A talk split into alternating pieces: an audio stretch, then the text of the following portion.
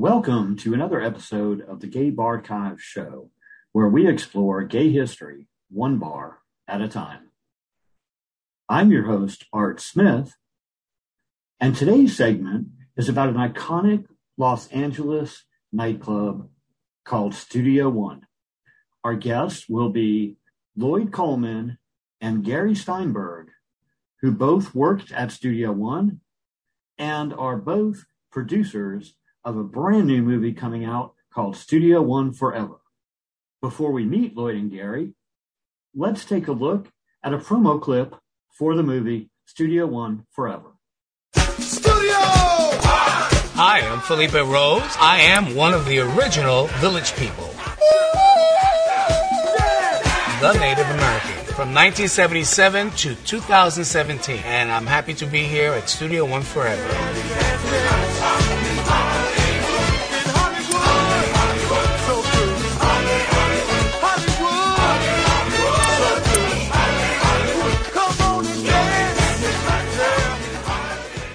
So, welcome to the show, Lloyd and Gary.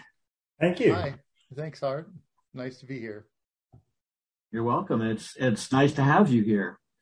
Um, I understand that you both have some memories of one of the most iconic bars in uh, in West Hollywood. So, uh, Lloyd, why don't you tell us a little bit about your background with Studio One? Okay. Uh, first, I was a patron uh, in the late '70s. I used to. I lived in Phoenix at the time, but I would sneak over to the West Coast and uh, and visit places like Studio One. I mean, it it actually became the sole purpose for going to LA for a weekend was to experience Studio One, and also the other nightlife of LA. But uh, started going in the '70s, and then in the early '80s, uh, Gary and I had uh, formed a partnership of sorts and we pitched an idea to the club owner, Studio One, and we found ourselves working there for the remainder of the 80s. Studio One became our daily life uh, at the Backlot Theater, but had a lot to do with Studio One as well. We did a lot to promote the club and to do uh, anything to do with entertainment at Studio One in those in that time period.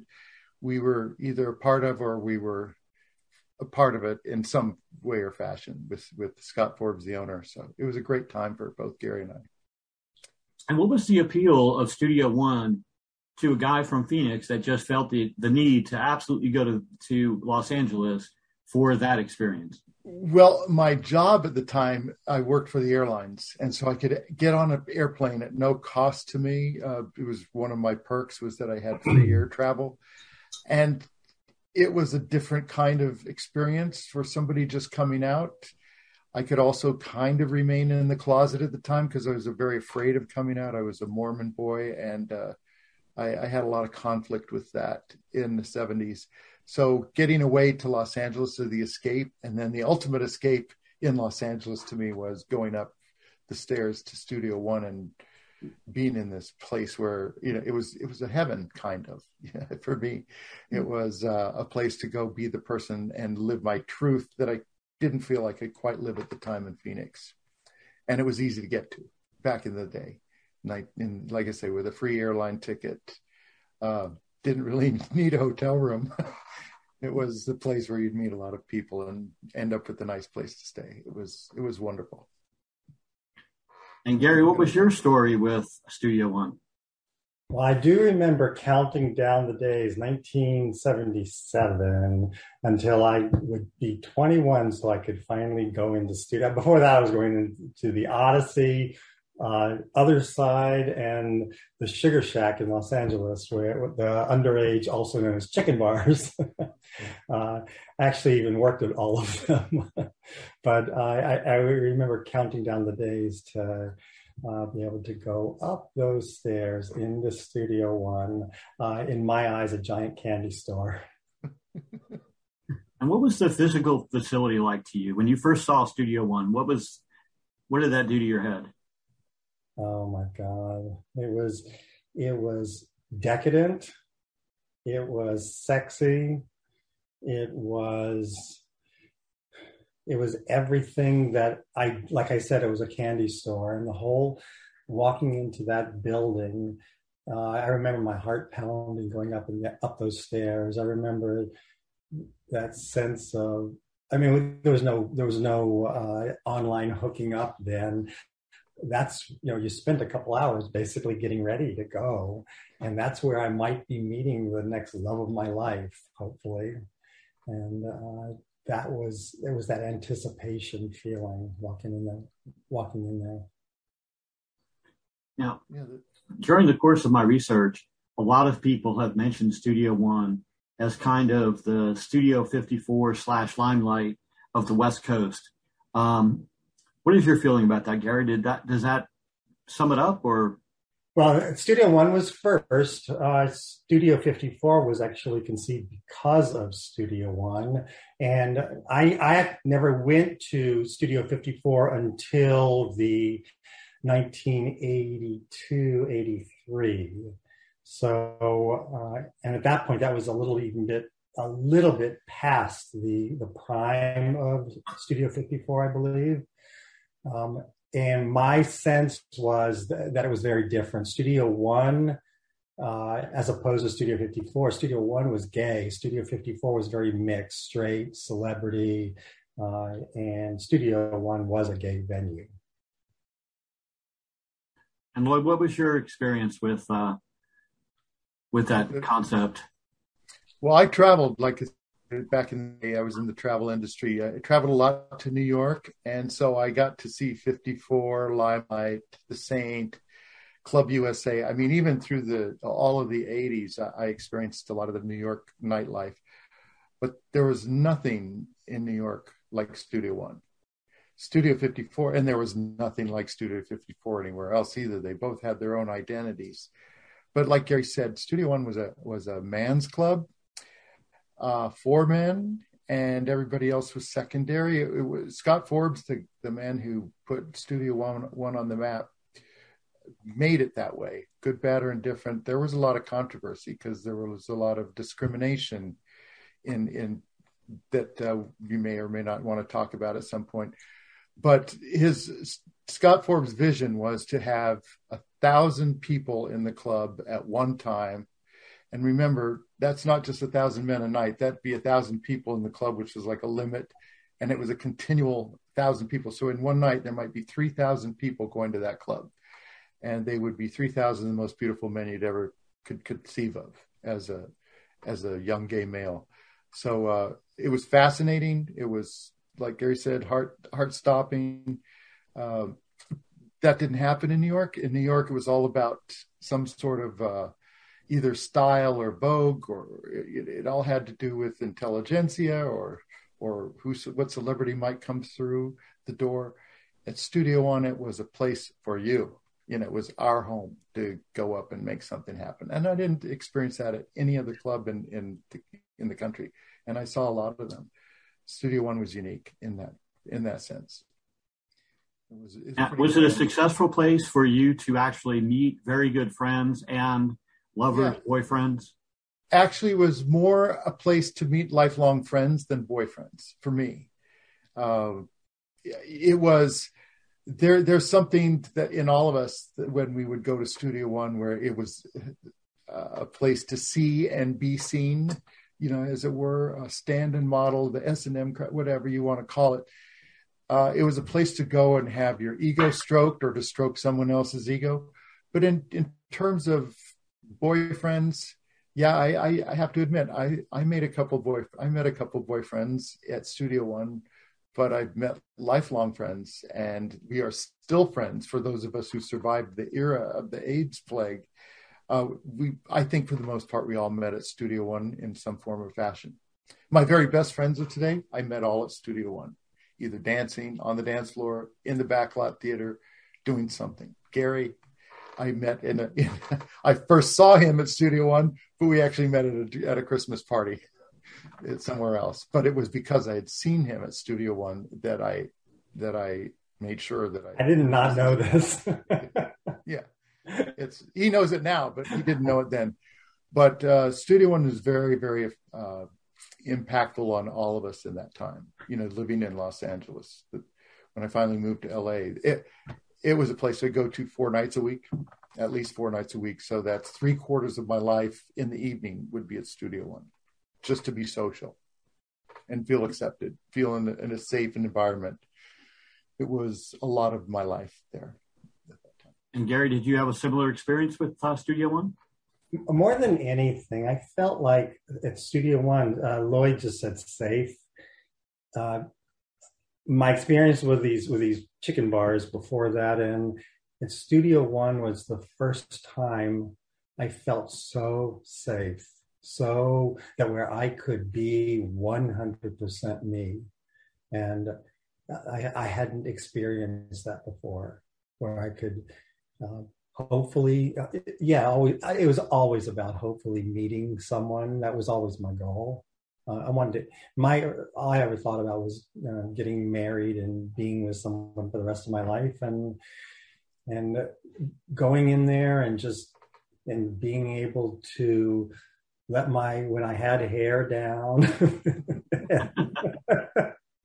and, and and and flirt and smile and and and stare and you know and and see and be look, seen see and be seen and and look at these beautiful men right in their eyes and that was something that was so new to me so Gary, new. what do you think also the one of those other components was like it was like going to a concert every every night uh, because you know you would either have a, a live record promotion. It was in the day of disco, or the disco era was really prevalent. And a lot of these people releasing disco albums would show up out of the blue, unannounced, and promote a new song like Thelma Houston or Sylvester. And the excitement was always who's going to come in next, who's going to be up there next, uh, or it might be a Playgirl centerfold or something. Uh, there would be some form of, of unique enter- entertainment in the evening, you knew you were going to see something if you went. Lloyd, didn't it always feel like like, like we concert. were seeing, we were hearing new music too. Yeah, yeah. It did not feel, did not have a, a, a, top forty feel at all. We, I felt like we were on setting trends every. We day. were we were trendsetters. That's what it felt like to yeah. me. You could feel it, and you knew it, and you heard it, and the people that would come in to promote a new uh, a record or an album. A lot of record promotion, a lot of music promotion. So Gary and I also being very musically inclined and ourselves, and we ended up producing music together. And later, in, in as Studio One one went on, that's really was one of its best appeals to me was the music. Uh, every night, if you if you did nothing else, if it was didn't turn out to be a good night to be see and be seen, you would experience uh, a live concert you know, and uh, with a thousand other of your newest best friends, it was just that excitement every time you would go in. It was never a dull minute in Studio One, never a dull minute. And I've been in a lot of bars across the country that were dull minutes. I think all of us have walked in and felt out of place or not quite. But Studio One was never that way. You could be, you could come in and uh, it was a great place. I don't think it's ever been replicated ever since. I'd like to see it happen, but I, I'm far beyond that, I guess. When I was young, it was very exciting. It was perfect for, for the age. Now, right? St- Studio One predates Studio 54, and it lasted long after. Studio 54 was kind of a flash in the pan. It, it was brilliant, and then it kind of crashed and burned with all the scandals going on there after a few years. Uh, how long was Studio One around? It was Gary, I believe to 1993 is when it changed to fac, uh, Access or Factory. Do you remember? I think it was Access or Ultra Suede or something like no, that. Ultra Suede was downstairs. Ultra Suede was the the backlot. Okay. So that was 20 years basically. It, had a good 20 year run uh, as as Studio One it's always had a, a, secondary name, the factory, I guess, because it started as the factory and it ended up as the factory. But uh, because it is a factory building, and, and originally it was a factory for yes. film, um, for a film company. cameras. It was the Mitchell yeah. Camera Factory, and some very incredible motion picture cameras. Back in the 30s and 40s, cameras were designed for the film that they had in mind. You know, they uh, did Gone with the Wind, they had to have a certain kind of camera. It was it was developed by Mitchell Camera Factory. It's called Panavision, then for the Yellow Brick Road or the Wizard of Oz, a certain camera had to be uh, had to give it that colorful thing. That camera was developed at the Mitchell Camera Factory. So there's a lot of history to this building, and uh, that predated it. But it was a factory. It was a looked like a, a, factory you'd see it in any town anywhere in the United States, a factory building, and uh, with a terrific dance floor. Great acoustics in a factory, by the way. Great acoustics. and it was in the industrial part of Los Angeles, an unincorporated part of the city, which is where factories could be built. It was in between. Now it's West Hollywood and Beverly Hills, but back in the 70s, 60s, 70s, and 80s, this was a just sort of an unoccupied area except for factories or furniture design warehouses, you know, a few big uh, corporate places, but it was unincorporated as far as the city goes. So it was the perfect place to have a disco in this factory building. Now, in addition to building this, um, creating this great, huge disco known as Studio One, um, Scott Forbes also had a vision to create a separate section in the back that was referred to as the backlot theater.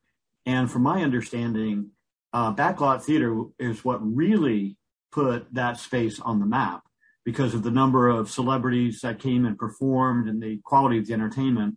Um, how did that evolve, Gary? Well, that that actually started with uh, Chita Rivera, and it was a space that was not being utilized. And Bob Fosse had a heart attack, and when they were working on Chicago in New York. And uh, so Chita Rivera had nothing to do. And uh, I, correct me if I'm incorrect, if I'm wrong on this. Uh, she was chatting with Liza Minnelli, and and they were like, "Well, let's use it." They let's see, uh, who was the friends with uh, Help was, me here, Lloyd. It was uh, Ebb and also her husband, Jack Kander and Ebb. Yeah, Kander Neb and uh, Jack Haley. Jack Haley, Liza Minnelli and Chita at the time were friends, and they were on hiatus because of Bob Fosse's heart attack. So uh, Liza suggested to Chita, "Let's do. This is some great music. Let's do your act." She never had done a, a cabaret act before, so they wrote a cabaret act and they put it at the backlot. They needed a place that that could put this show on and uh, I don't know how. I, I, don't know how quite how Liza found the backlot uh, space, but uh, it was the best thing that ever happened to Studio One, quite frankly, because it put it on the map. It became the room for years. The backlot was the room for any kind of great show in Los Angeles, and that's where Gary and I met, and that's what we did. We we worked into that we worked into that room as producers. it was great. But yeah, so we're a little biased on our on the way we'll report on the backlot, but there there were celebrities that came through the backlot. Yeah, there was something about that space, and I, and it's it doesn't happen very because we worked we worked in other rooms also. The the the ceiling was really high. You could have a hundred or two hundred people in that room, and you would have thunderous applause. There was something about the energy, the distance from the performer, where it had an intimacy, uh, but the but the sound just simply worked, and everyone it felt intimate, and you felt you could see the. I remember seeing Jane Olivor perform in there in the seven in the late seventies before we were uh, working in there, and and you were captivated by this performer and you felt like you were witnessing something so so super special that is uh, and it was that that we kept going that everyone kept going back because you were seeing something and you just felt so special that you were able to uh, see this incredible talent in this space do you agree with that lloyd yeah art what what happened in the backlot actually became um, it, it became a standard for the gay community amongst, for example, I'm going to use this as, as an example, Roseanne Barr and uh, Rosie O'Donnell. two very successful female comics, but they were very successful with a gay audience. But in the 80s, it, there was sort of an unspoken thing. You, you, had a lot of people come to Studio One to release music, whether it was disco or whether it was rock and roll. You had people come came there to launch an act and try something out, like Chita came to try out a first cabaret act, or you have uh, Barbra Streisand's sister Roslyn Kind launch her launch of music there was something about having the stamp of approval of a cheering gay crowd that made the entertainer famous, but at, at, the same time empowered all of us in the audience as gay men, young gay men, going like, we have a little bit of power here to influence art.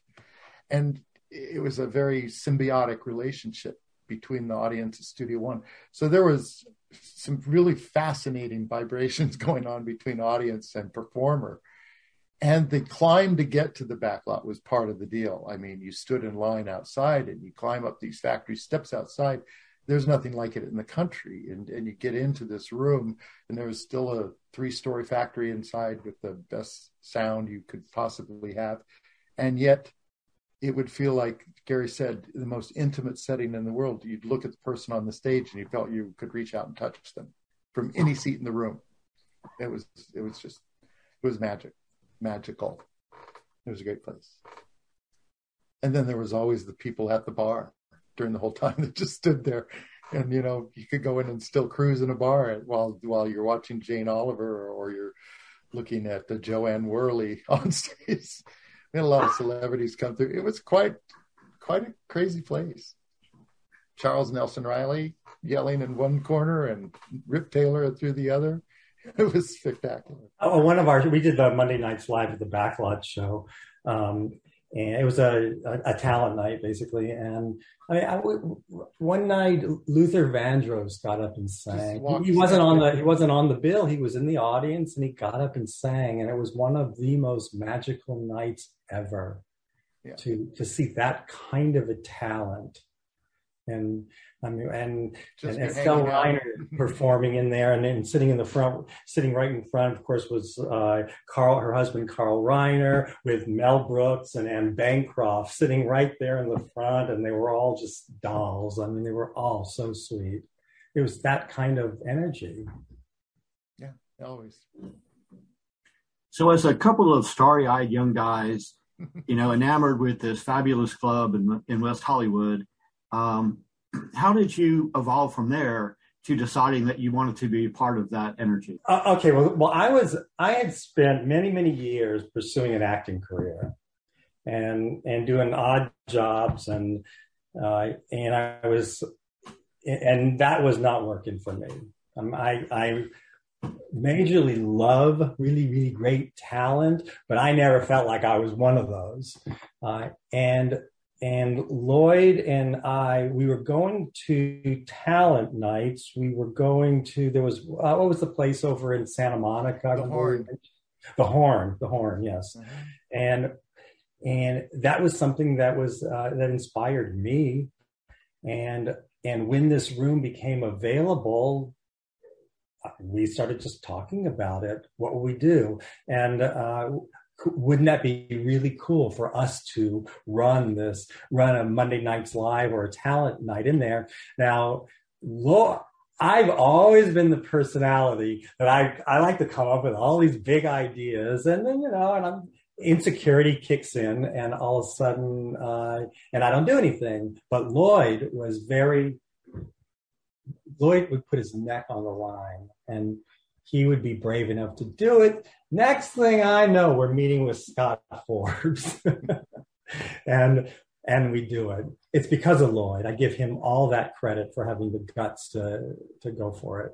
Well, uh, Art, how is, there's a little more to that story. Is that uh, when Gary and I met, I I knew when I met Gary that Gary was going to be the person I'd be spending at least the next 10 years of my life with i fell in love with him instantly as a person as everything. He would he fit he checked all the boxes. And one of those boxes was he inspired me you know he inspired me. Uh, we we really loved to go see talent. We we both wanted to find our way in the world of talent as performers or whatever. We never really thought of ourselves as producers, but it kind of became clear to us at that point that this was an opportunity um, where we could do things the way we wanted to if we could if we could talk our way into uh, getting this room and running it our way as if right? Uh, two guys that had never been in the industry other than auditioning for something. We got together. I have to say something also because of after uh, being the person uh, as an actor being rejected uh-huh. uh, over and over and over again at these interviews uh, at auditions being on that producer side of the table I I turned into a different person, and I found I felt very empowered, and that's when I really started enjoying that, where people were sending us their headshots, and and it also worked. Our ideas worked at the time for whatever reason. They worked, and we had somebody that believed in us. That was Scott Forbes and the other ownership. After they saw a few things of what we could do, and we kind of went out on a limb, not knowing if we really could achieve it ourselves it was just a perfect uh, storm, if uh, in some way. Uh, but it just took a little bit of, uh, maybe a little bit of a little bit more believing in ourselves uh, at, at, that moment in time. We we we got the courage to believe in ourselves. And it took guts. Yeah, it we said guts. we could do something, and we delivered it. Yeah. At the biggest surprise to Gary and I, that we actually delivered it. You know what's going? I'm just remembering now is that I had all this acting training. I would go to, I would have to take like a musical theater workshop and learn the technique.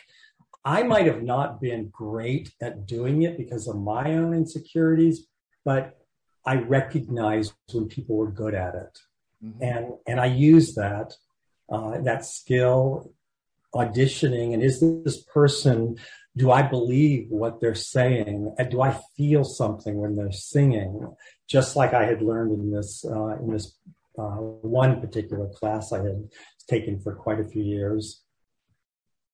Now that kind of adds a little bit extra element to the story because you're basically talking about two people who have no experience as promoters or producers pairing up with a guy who has no experience as a bar owner and creating something um, iconic that has lasted for decades in the memories of people all over Los Angeles. Did you find that unusual at the time? I did. Uh, but it was just sort of, I don't know. It was, I think after, after we saw that we were, that all you had to do was believe in yourself because we realized that right away uh, that all we had to do was have the belief that this would work and then when we saw it working you get the uh, sense of confidence and also knowing your surroundings uh, we, we, we really knew the audience because we were the audience to begin with we used to go to that open mic night and all the different shows at studio one. We were the studio one audience and we were able to um, we were just it was like i said we were able yeah. Well, well something really important to, to to to get is that we didn't we weren't making any money. Yeah, this, even with a even with a packed house, we were paying a, a, three to five piece band and sound and lights. And a lot of people a lot of people in the audience were comped because they were bringing their agents and their managers and their uh, music producers in. I mean people would come in with a list of 20 people and you know and because it, we were pretty green we were we allowed a lot of it. So there were nights that it was packed and we lost money but we loved every second of it every second and, and we were not paid. That's an important thing to know for I think the whole world or the whole world of, of the audience that used to go to the backlot used to assume that Gary and I were paid staff at Studio One, when in fact we're not. We actually produced like you would produce any big show that we had to we had to go put up posters on the on the uh, on the telephone poles. We had to ensure that there was somebody on stage who was going to bring 10 people or more. We would we would do all the work it took to fill up the room and pay the minimum to the bar. the bar had a minimum every night. So we made sure that the bar had a minimum so it could afford its staffing. And a lot of times Gary and I ate that expense. So we also had to have a day job. Nobody knows it. we. And that's where that's where vacuum cleaners came in. that's where vacuum cleaners came in. We had we had a vacuum cleaner store that we repaired vacuum cleaners by day, and we put on tuxedos by night. It was it was quite something. Yeah, I I, I love the memory. Yeah, and we traveled all over still, and we compared everything. We compared bar experiences and show experiences all across the country to ours, never really realizing that it was impacting to a whole generation of entertainers. I mean, there were people that were made stars out of being on the backlot stage during our or we had or we had people that were uh, the one that comes to my mind is uh, kim criswell was was starring as Broadway. isabella in cats at the shubert theater uh, in la in century city and she came in she did our our monday nights live at the backlot she sang memory like blowing your you know uh, blowing your mind and then did her own uh, one night show where she brought in all the cast members and packed the house. And we had that kind of caliber talent in there. From the, uh, from the regularly, regularly. so you had this great experience with Studio One and with helping build the backlot theater um, performances and things of that nature, and basically made a huge mark on the the gay bar history of Los Angeles. And of course, eventually the bar closed. And there has been a lot of talk over the years about what was going to happen with that building. Um, I know it became another nightclub, and then recently it was actually disassembled and taken down. Um, did you feel a passion about that when they were talking about destroying the building and clearing the lot for a new project? Did you did that kind of hit your heartstrings? Oh well, with with me, um, I, I I have to be honest. I was kind of mixed. I have a lot of memories in the building, but part of I'm a realtor, and part of me looked looked at the building as an antiquated old space. And uh, you know, I, uh, after um, uh, the, after this period of my life, uh, I was a publisher of Circuit Noize magazine. So for 20 years, uh, traveled around the world visiting all kinds of incredible venues, and Studio One uh, in paled in comparison. And so it didn't have the, the vibe. It didn't, it wasn't high tech. It w- did not have that new modern thing. It just felt old it just felt old. And so part of me is thinking, who cares? But when I really started thinking about it, and the more I thought about it, and really the more we got into this project, the more I saw all the historical significance of the building. So, yeah, I'm uh, the losing it is losing a part of our gay history. And how, how was it for you, Lloyd?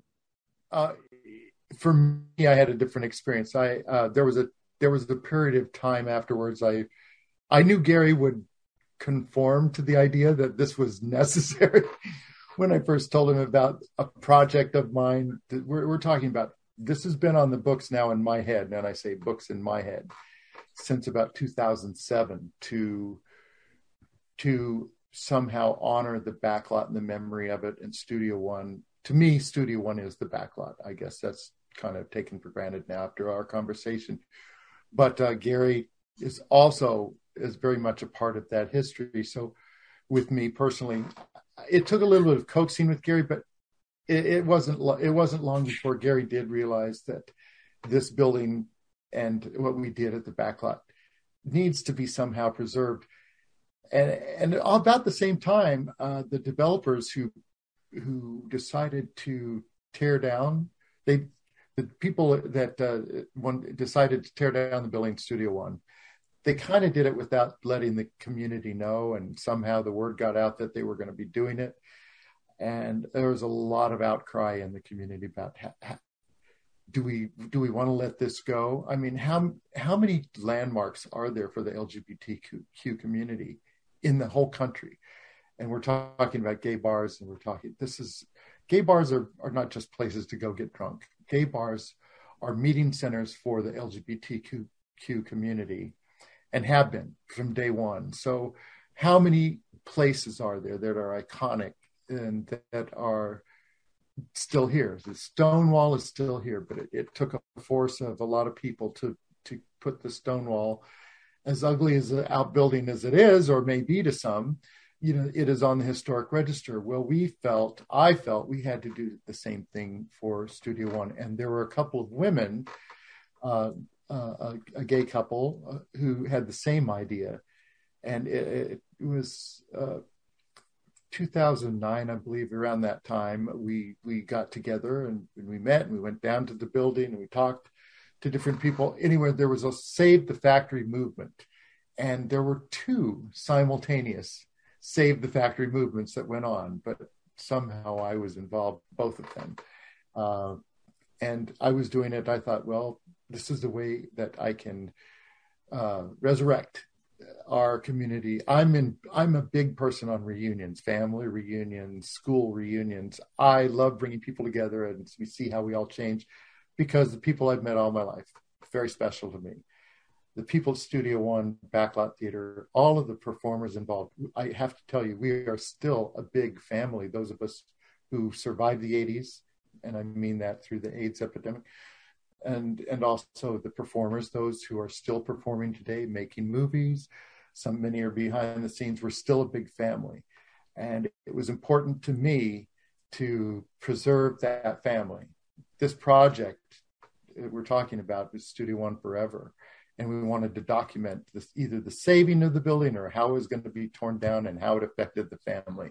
That's that's what I envisioned, and like everything does, projects take on a life of their own, and uh, and history has been kind to us again because the city and the people in the city of West Hollywood decided to make sure that building was not thrown away in a development uh, there's all forms of preservation. Well, the thing that was approved was that the developers of this new hotel complex that was to demolish the building, instead, they were they are allowed to take this factory, which was built as a prefab factory, take the building down, reposition it so it fits perfectly within the development space. It will become the ballroom and retail space for this hotel. They'll just pick the building up and move it to face another part of the boulevard. And I don't want to say everybody's happy, but about nine tenths of everybody was happy with that. The original building is still there. It's just been re- taken down now, but it will be reassembled and it will have a, a new life. You know, I always refer to the London Bridge was brought all the way from London to give it a new life in Lake Havasu. And it was put together piece by piece, bar a few bricks and in this case, um, there are 12 modules of that building, and 11 of them are going to be fully restored, which is great news. It will be used again as a club. It will be used as again as retail space, and that's kind of what it's been all of its life uh, the, since it was a factory. So the building is saved.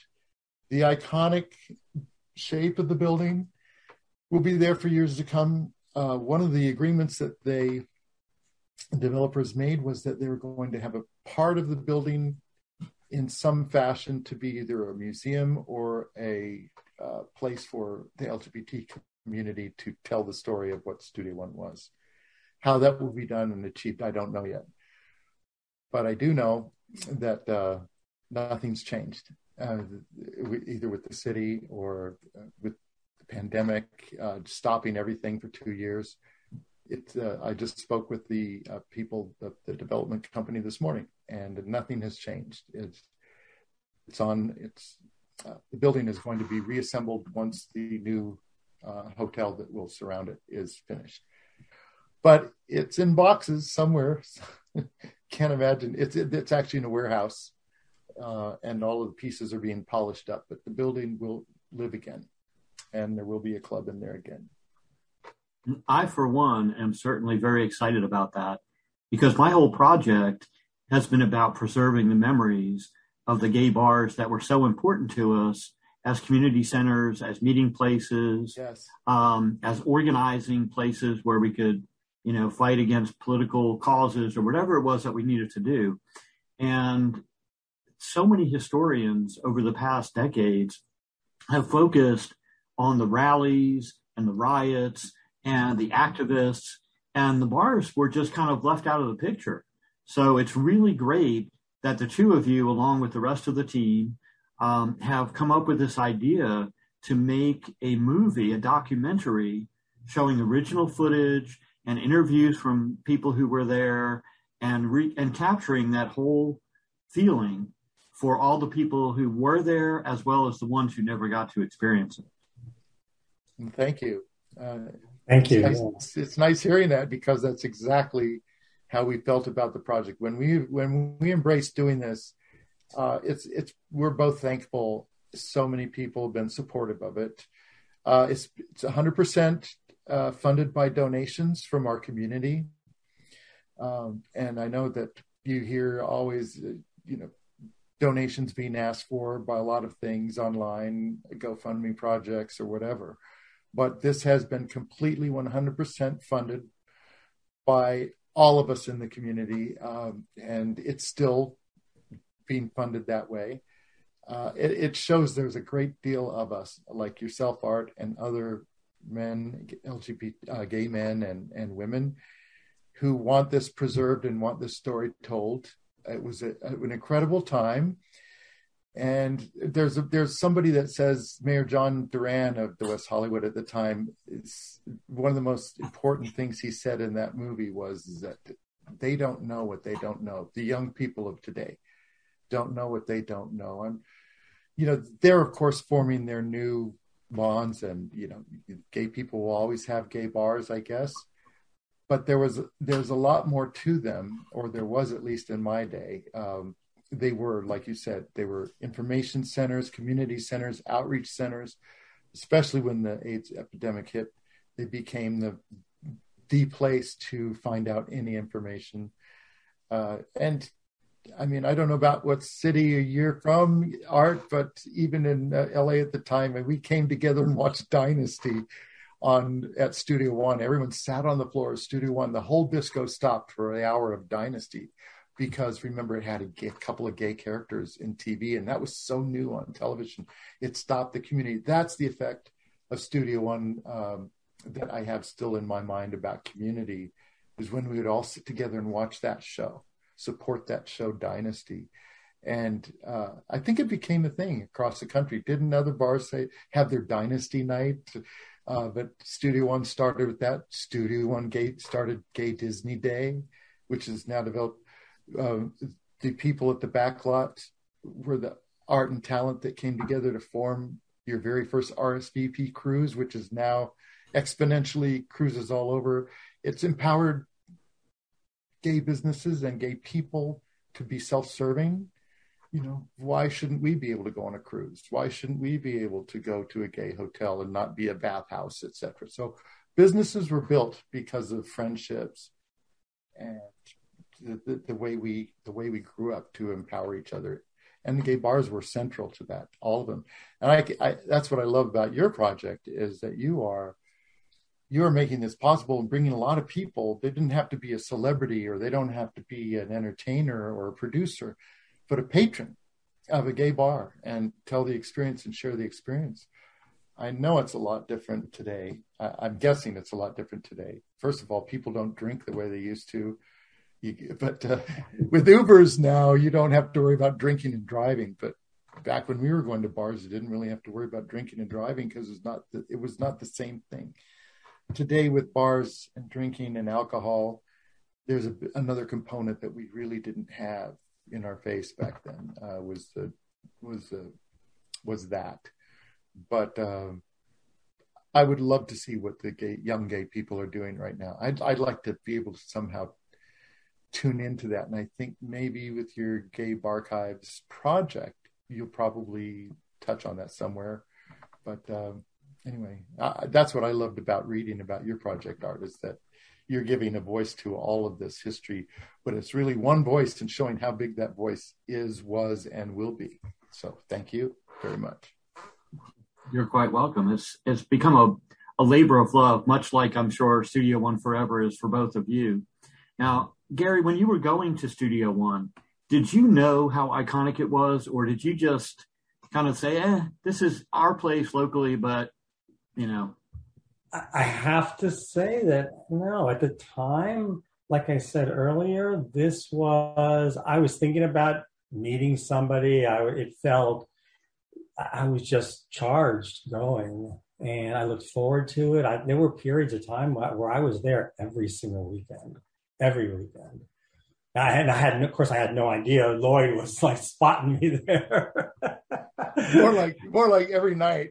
I find it, I find this out forty years later. he was, he was stalking you at the bar. Basically, I noticed him for the first, first time I ever walked in there, and every time I, I, I say this in the film, I said, "I'm not saying I went to the bar every night, but every night I went, Gary was there, and that's Ooh. the truth." it didn't seem so at the time, but I just I was. it was so.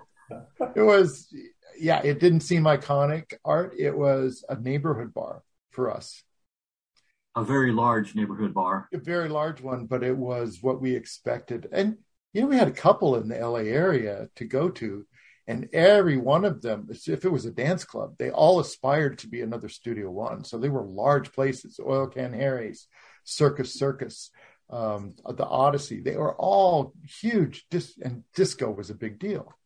So um, they all aspired to be that. So we kind of are, all of our neighborhood bars were grand central stations.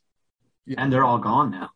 They're all gone. They're all pretty much all gone. Yeah. Well, Lance Bass is, is opening up a couple of things, but he's involved with a couple, you know, last Lance Bass. Um, and uh, I think, he, I think we're going to see maybe another big venue or two re- repeat it or come back to the LA area. I, th- I think so.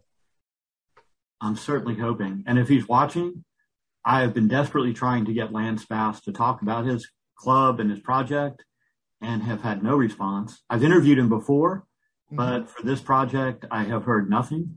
Um, and I'm sure he's pretty busy out there working on that. But um, hopefully, we'll get to include him. So, while you were working on this movie project, after you kind of got it to the point of, yes, this project is going to happen, and yes, we are going to make a movie to memorialize Studio One forever. What was it like tracking down the people that were involved in the movie? Because I've noticed you've had a number of celebrity endorsements and commentaries in the clips I've seen. How did that all come about? And how difficult was that to, to get them energized to do it? what I had mentioned before about us being family still is that um, for the most part, the people involved in this and the people being interviewed are still close friends. We're still close. Uh, I mean, we get together a lot in our lives. Um, it it took a little while to find Chita um, or the right person to talk to Chita because she has gone on with her career to be. Uh, but I can honestly say I never I never thought that we wouldn't get to to, to uh, find the right person to get Chita involved, but so far everybody that was a part of the backlot story, Studio One backlot story, so far everyone that was a part of it has been fully supportive of it that I know of anyway. Uh, I don't think anyone said no. I don't want to ever talk about that again or be part of this.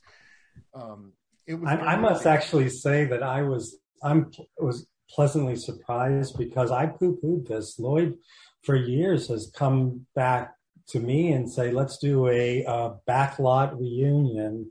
And my response was, who would you didn't care? think people would be interested is what I, I, I, was like who would care? Who who would do it? Who would care? And i was wrong. I was very wrong uh, and so i give lloyd credit for pushing that well, it was in answer to Art's question. It was the people involved with it and the celebrity, those who are celebrities.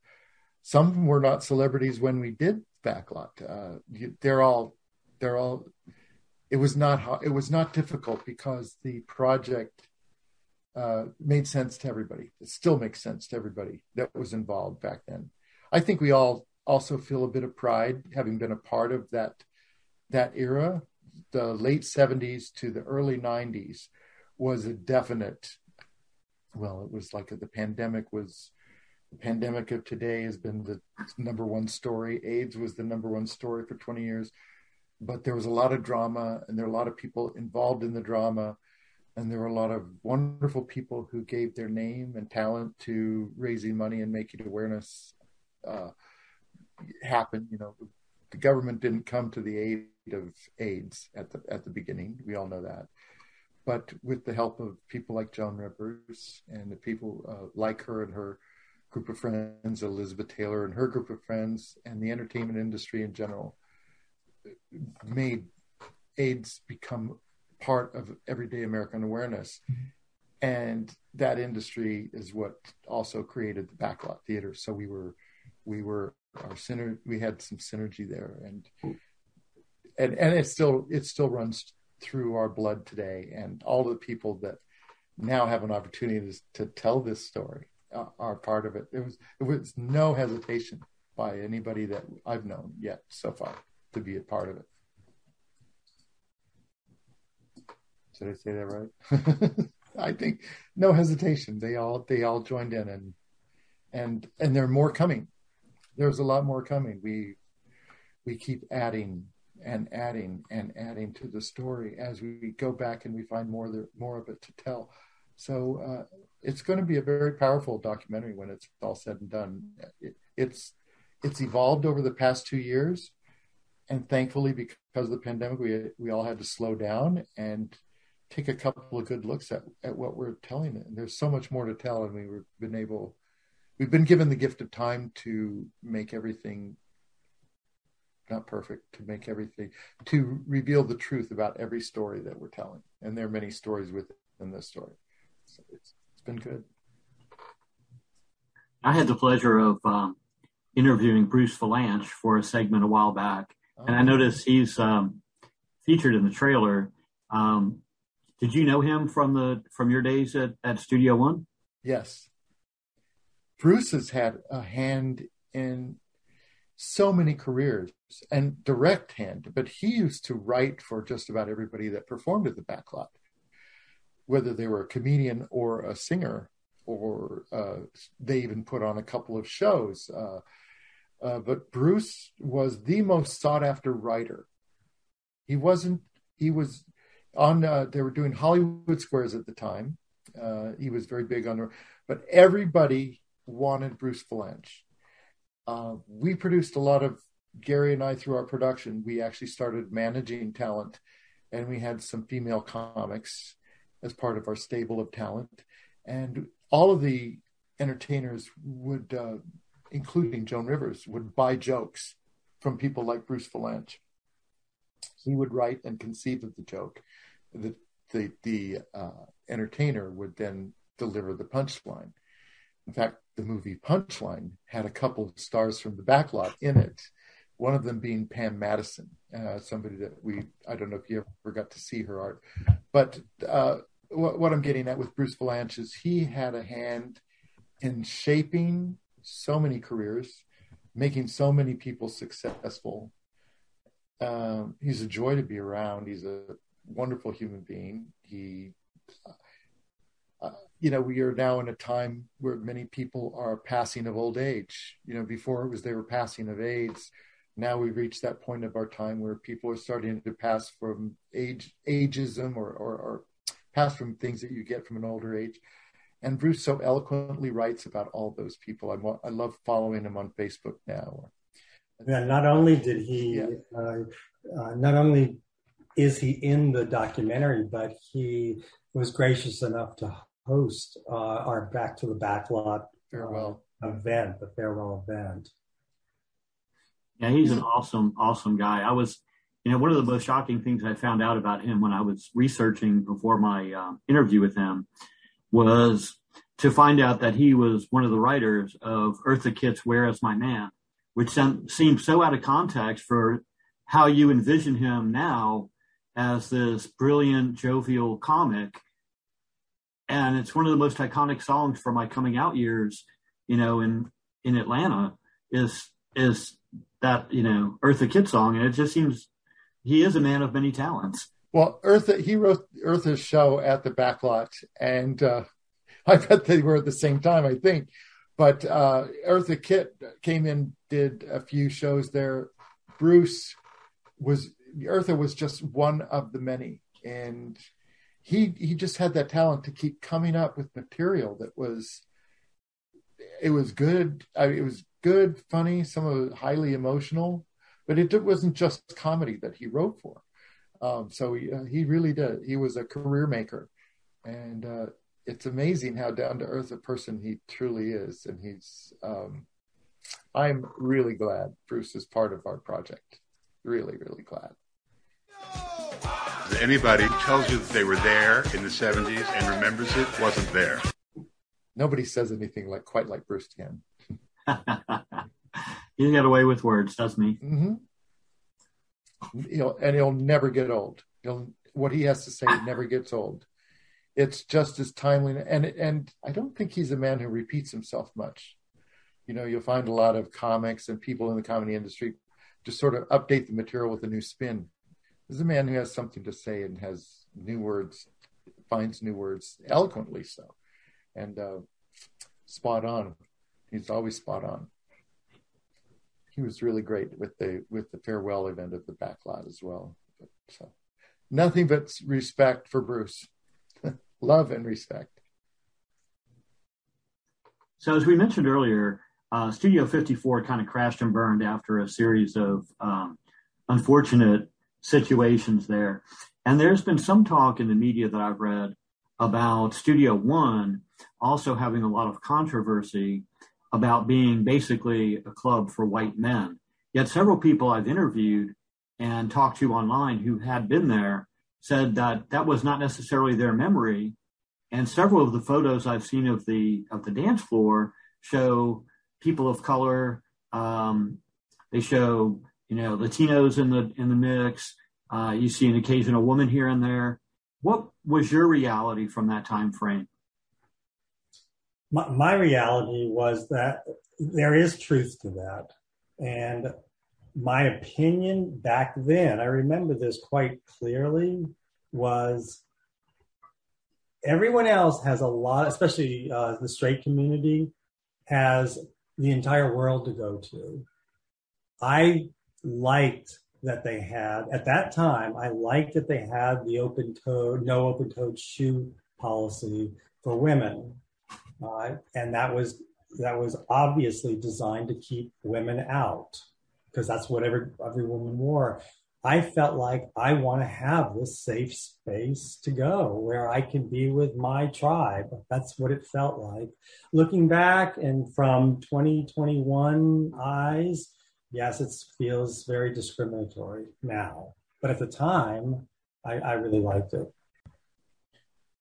It was um, the man who brought us in actually to Studio One was a partner of Scott Forbes's Ernie Carruthers, a black man, and he's of a lot of the pictures that you see it from Studio One of those days. If you saw a black person, it would might have been Ernie in the club, because not. And one of Gary and my best friends uh, over the years uh, uh, also a black man uh, who never really went to the club much. Uh, black men didn't support Studio One the same way they supported, for example, Catch One, which was on the other side of, of town. Scott had a distinct type of person in mind. He also had a bathhouse called the 8709. He and his partners they owned, and they tried to create this world of um, the preppy, hot young kid uh, they had a look in mind. And if you didn't really meet that look, they didn't say no, you couldn't come, but they would discourage you either by making the, the, the fee too high to get in, which in those days was just a couple of dollars.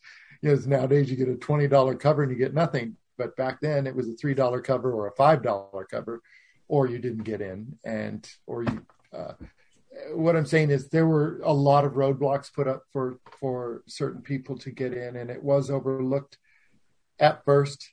But I think as time went on through the per- decade of the 80s, I think more and more people realized, hey, this is this is not a good thing, You know, we can't, we don't want to be discriminated for being gay with the AIDS crisis. Uh, how can we discriminate amongst ourselves? Uh, and it was still a thing about keeping women away or at bay. But then there were too many of us that had best friends. I mean, I lived with, before I met Gary, I lived with two women that were my best friends and they were my roommates. Um, so, so, and it, it was always important to me personally to have women around. But the women that I knew would come to the bar. It pissed them off that they had to have closed shoes because at the time also the fashion was open toed shoes or you know sandals or whatever. They couldn't have that. It was also a time when somebody sued the bar because they got cut with uh, a, a, broken glass cut the woman's foot. So scott forbes said okay no more open toed shoes. So he was even though he had previously said we want to limit the number of women that we come in people made open toed shoes the, the big deal but he did that because a woman sued the club because she got cut in her feet by stepping on some glass eh, or glass got caught in her shoe. There was there was a lot of growth from everyone on that topic on, and the topics of blacks and uh, I don't know if it was ever publicly resolved. It wasn't like today where you have a Me Too movement, you've got social media, and you've got people hammering each other on Twitter every second because this was said or that was said but there were people who did uh, activists at the time. There's always been activists. There were activists that used to protest outside the club all the time with uh, protest signs. Uh, you know, Jim Crow is alive and well at Studio One. I remember seeing that one. Um, even though I never personally felt it, and that my first invitation and my very first time to get in free was at the invitation of a black man, I never felt that, but I did see it on sometime, and they were going for a look. In the club owner Scott Forbes, after you got to know him personally, you realized he was going for a look. Right, and I don't see that that was so out of the ordinary. I mean, one of the most famous things yeah. about about Studio 54, for example, is their exclusionary policy at the door. And it wasn't necessarily about your skin color, but if you didn't look like the A list that they wanted in there, you weren't getting in. Um, if you if you weren't press worthy, that's right. what it was. You could be black, white, or, or or green. You know, if if you were press worthy, you got in. That's the way it was with Scott too. And in in this situation, the top this topic that's come up through my research with you know these bars around the country, a lot of them seem to have some level or other of an exclusionary policy or I don't know, maybe it just happened that way. But I remember I came out, my first gay bar experience was in the late 70s. And I didn't think about it until the last couple of years that many of the bars I went to were predominantly clean cut white gay men. And I don't know that they had any exclusionary policy at the door. It's just the way we tended to socialize at that time. And depending on what neighborhood you lived in, what neighborhood you partied in, um, you know, lesbians didn't tend to show up at, at the men's bars other than when you got into the disco scene a little bit. And then you started to see a little bit more of a mix of, of women or straight people wanting to go to these fabulous gay discos. But other than that, it seemed pretty rare to me to see people of color or women in a men's bar, you know, a gay bar. That's very true. I, I think across the country at that time of the 80s, um, bars were, it was, well, everything, it was a, bar was a place of mutual attraction. And so you ended up with country bars. You ended up with, uh, you know, your, I do remember back in the day, I remember going to Atlanta, uh, loving the nightlife in Atlanta, by the way, in the 80s. But uh, they would, I would hear this, oh, that's a preppy bar or that's a everything got labeled with you had your country western you had your your your black folks you had it was i don't know if that's called tribal or it was we just did that to ourselves. We just sort of narrowed the field or maybe the field was too big that you you naturally narrowed it to what you were looking for. So people when you go out it's a it's a a matter of, of a mutual attraction. So the bars became places of mutual attraction just by just just because. I mean, that was we would all go out looking for a thing and um, meeting people like us, and and at the at the I guess at that period of time when a new bar would open, it would sort of have to label themselves what kind of bar they were, whether you were. Uh, well, it's kind of like now we uh, like Grindr has filters where you can yeah filters like, you can filter out you know the height and the weight and the ages. I still have never seen a Grindr page. Honest to God, I don't I don't know what you're talking about, but I've heard people talk about. I, I don't know either. I've heard. I think that's it. Um, people just um, yeah filter. Well, Lloyd, it's funny that you mentioned Atlanta in the 80s because I moved to Atlanta in 1983.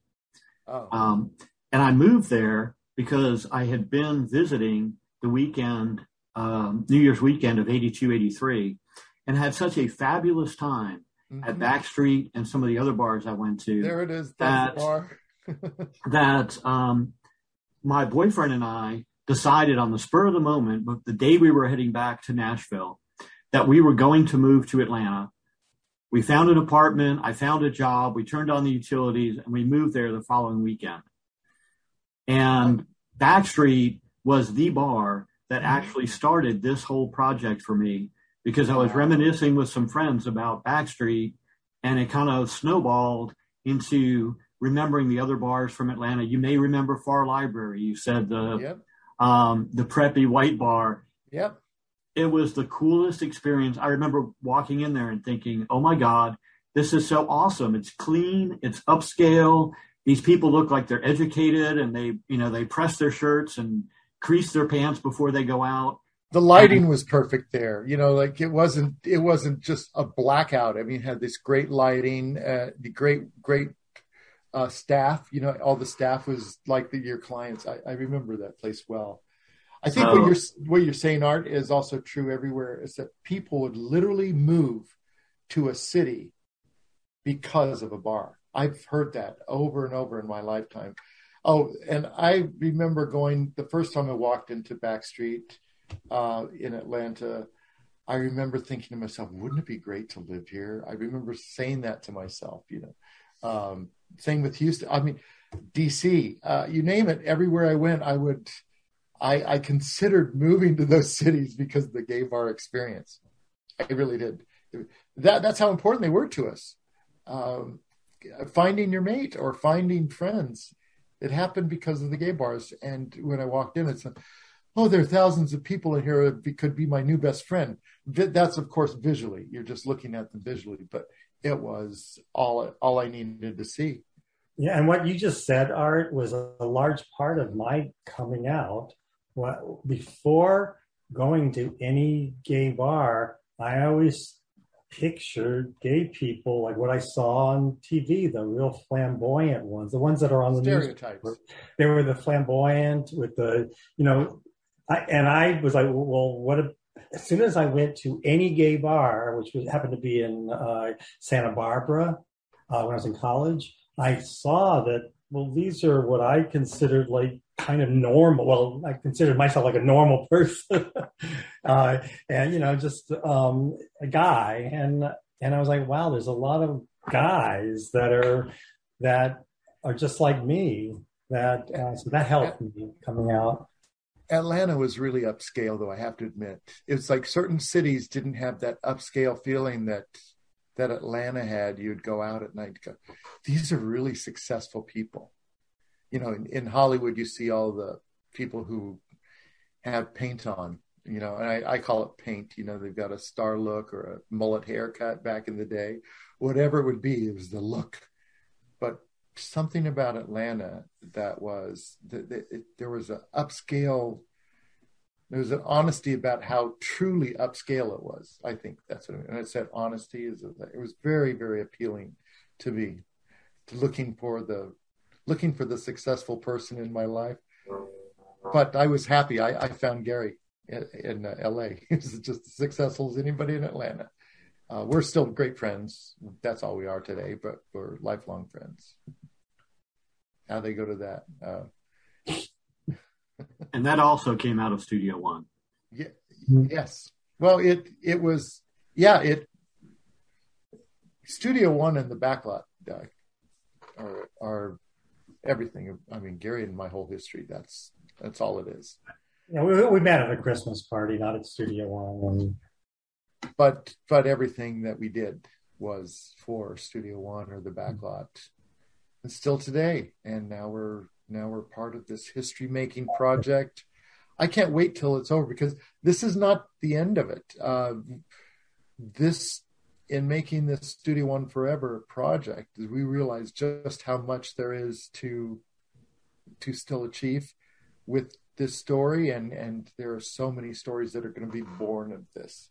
I don't want to call it a spin-off because that sounds so Hollywood, you know. There, but there are stories that are going to be coming forward, and you'll see as this, you know, the the, the Studio One Forever. I think is going to take forever to tell. Let's put that. Yeah. there's, a, there's, a, lot in there that ain't gonna happen. There's a lot. so it's it's exposed that, and I'm really glad. You know, I've got a lifetime of work ahead of me with this project. Any idea when we might see it? After the first of the year is when we will. This really depends on our fundraising. Uh, it is the film is going to be made. It's it's ninety percent made, but there's a lot of things that are adjunct to the film that most people don't that have never produced something uh, don't realize is that you have to have clearances and licenses to go forward. You have to get into festivals to promote this story, to get the film shown, and uh, all of it is part of a of a puzzle. And we have about eighty percent of the puzzle paid for. So, at the rate we've been going, I would say that we'll we'll see the film make it to the screen by summer. I have a feeling it could make it to the screen by summer, or at least into the festivals. Uh, we have the the most brilliant director we could possibly have is also uh, the writer of the of the film, and he's become a best friend to all of us in the project.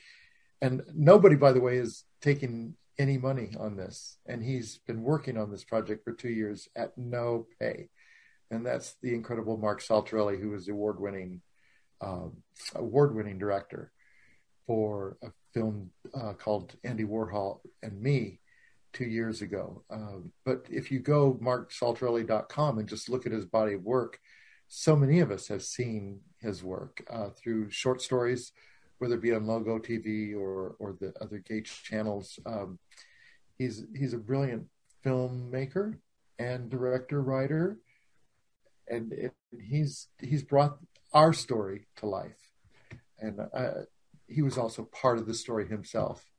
We didn't all know each other at the time, but he was he was at the Studio One, a little bit behind our time, but he was still there. But he's he's uh, he's he's the one that's made the things that we envisioned come to life, and he's taken the he's taken the actual timeline of events from the archives, the USC One archives that are, you know, there are archives about Studio One in the backlot that are forever, you know, being held at uh, U- U- USC California. And he's taken all the other stories people and uh, he's found means, he's found uh, the people to come up with the funding for most of this.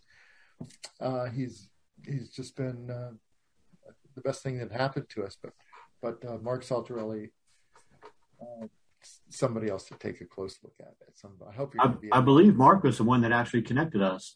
Um, oh. I, I, reached out to him a while ago about doing a segment, and I'm sure at some point we will get around to that. Yeah. Um, when his schedule allows for that to happen. But, and um, I'm also going to be interviewing Gary Mortimer. So, oh, so we're going to have bartender. Yeah. Yeah. And, um, you know, thanks to you, I've got a great collection of uh, snapshots and some video clips to use that we'll throw into this um, into the segment so people can actually see some you know actual photographs and actual video of Studio One and uh, maybe understand the concept a little more. There, there's a there's a, a, video clip in there that you can see. Uh, was Gary? It was myself, Gary, and the other Gary. It was our partner where we were hosting one of the nights this Sandra Bernhard came in and I saw that. Yeah, um, uh, that's a good good. Uh, I I put that one on there because that's a good one that shows us in action, and it showed the club a bit, and it showed the celebrity endorsement. But like she came in and did the show, you know. The the whole purpose behind them coming, by the way, was to lend their name to up and coming performers, and so when they came in and did a, a, a part of the evening with us, it was so their name could be used to attract audience to see new people on the stage, and that was the concept of it. Uh, but what I was going to say, you were going to ask about when is this going to be uh, available to see. We're hoping if if if the gods are good to us, or the what do they call it, the finance gods are good to us, I think you'll see it uh, coming out sometime in the spring or summer. But hopefully, we'll be in all of the festivals for next year to give this to give this a fighting chance to really go down in history as a major documentary. I think that's going to happen. I really do. Well, I am very much looking forward to that. I, I appreciate you both taking the time to talk to me about your experiences at Studio One, as well as for all the effort you put into creating this documentary that, you know, I just can't wait to see. We should have documentaries like this of all of our favorite gay bars from all over the place, the back streets and the studio ones and all those. And I'm really glad you've taken on the project and, and put so much effort into it.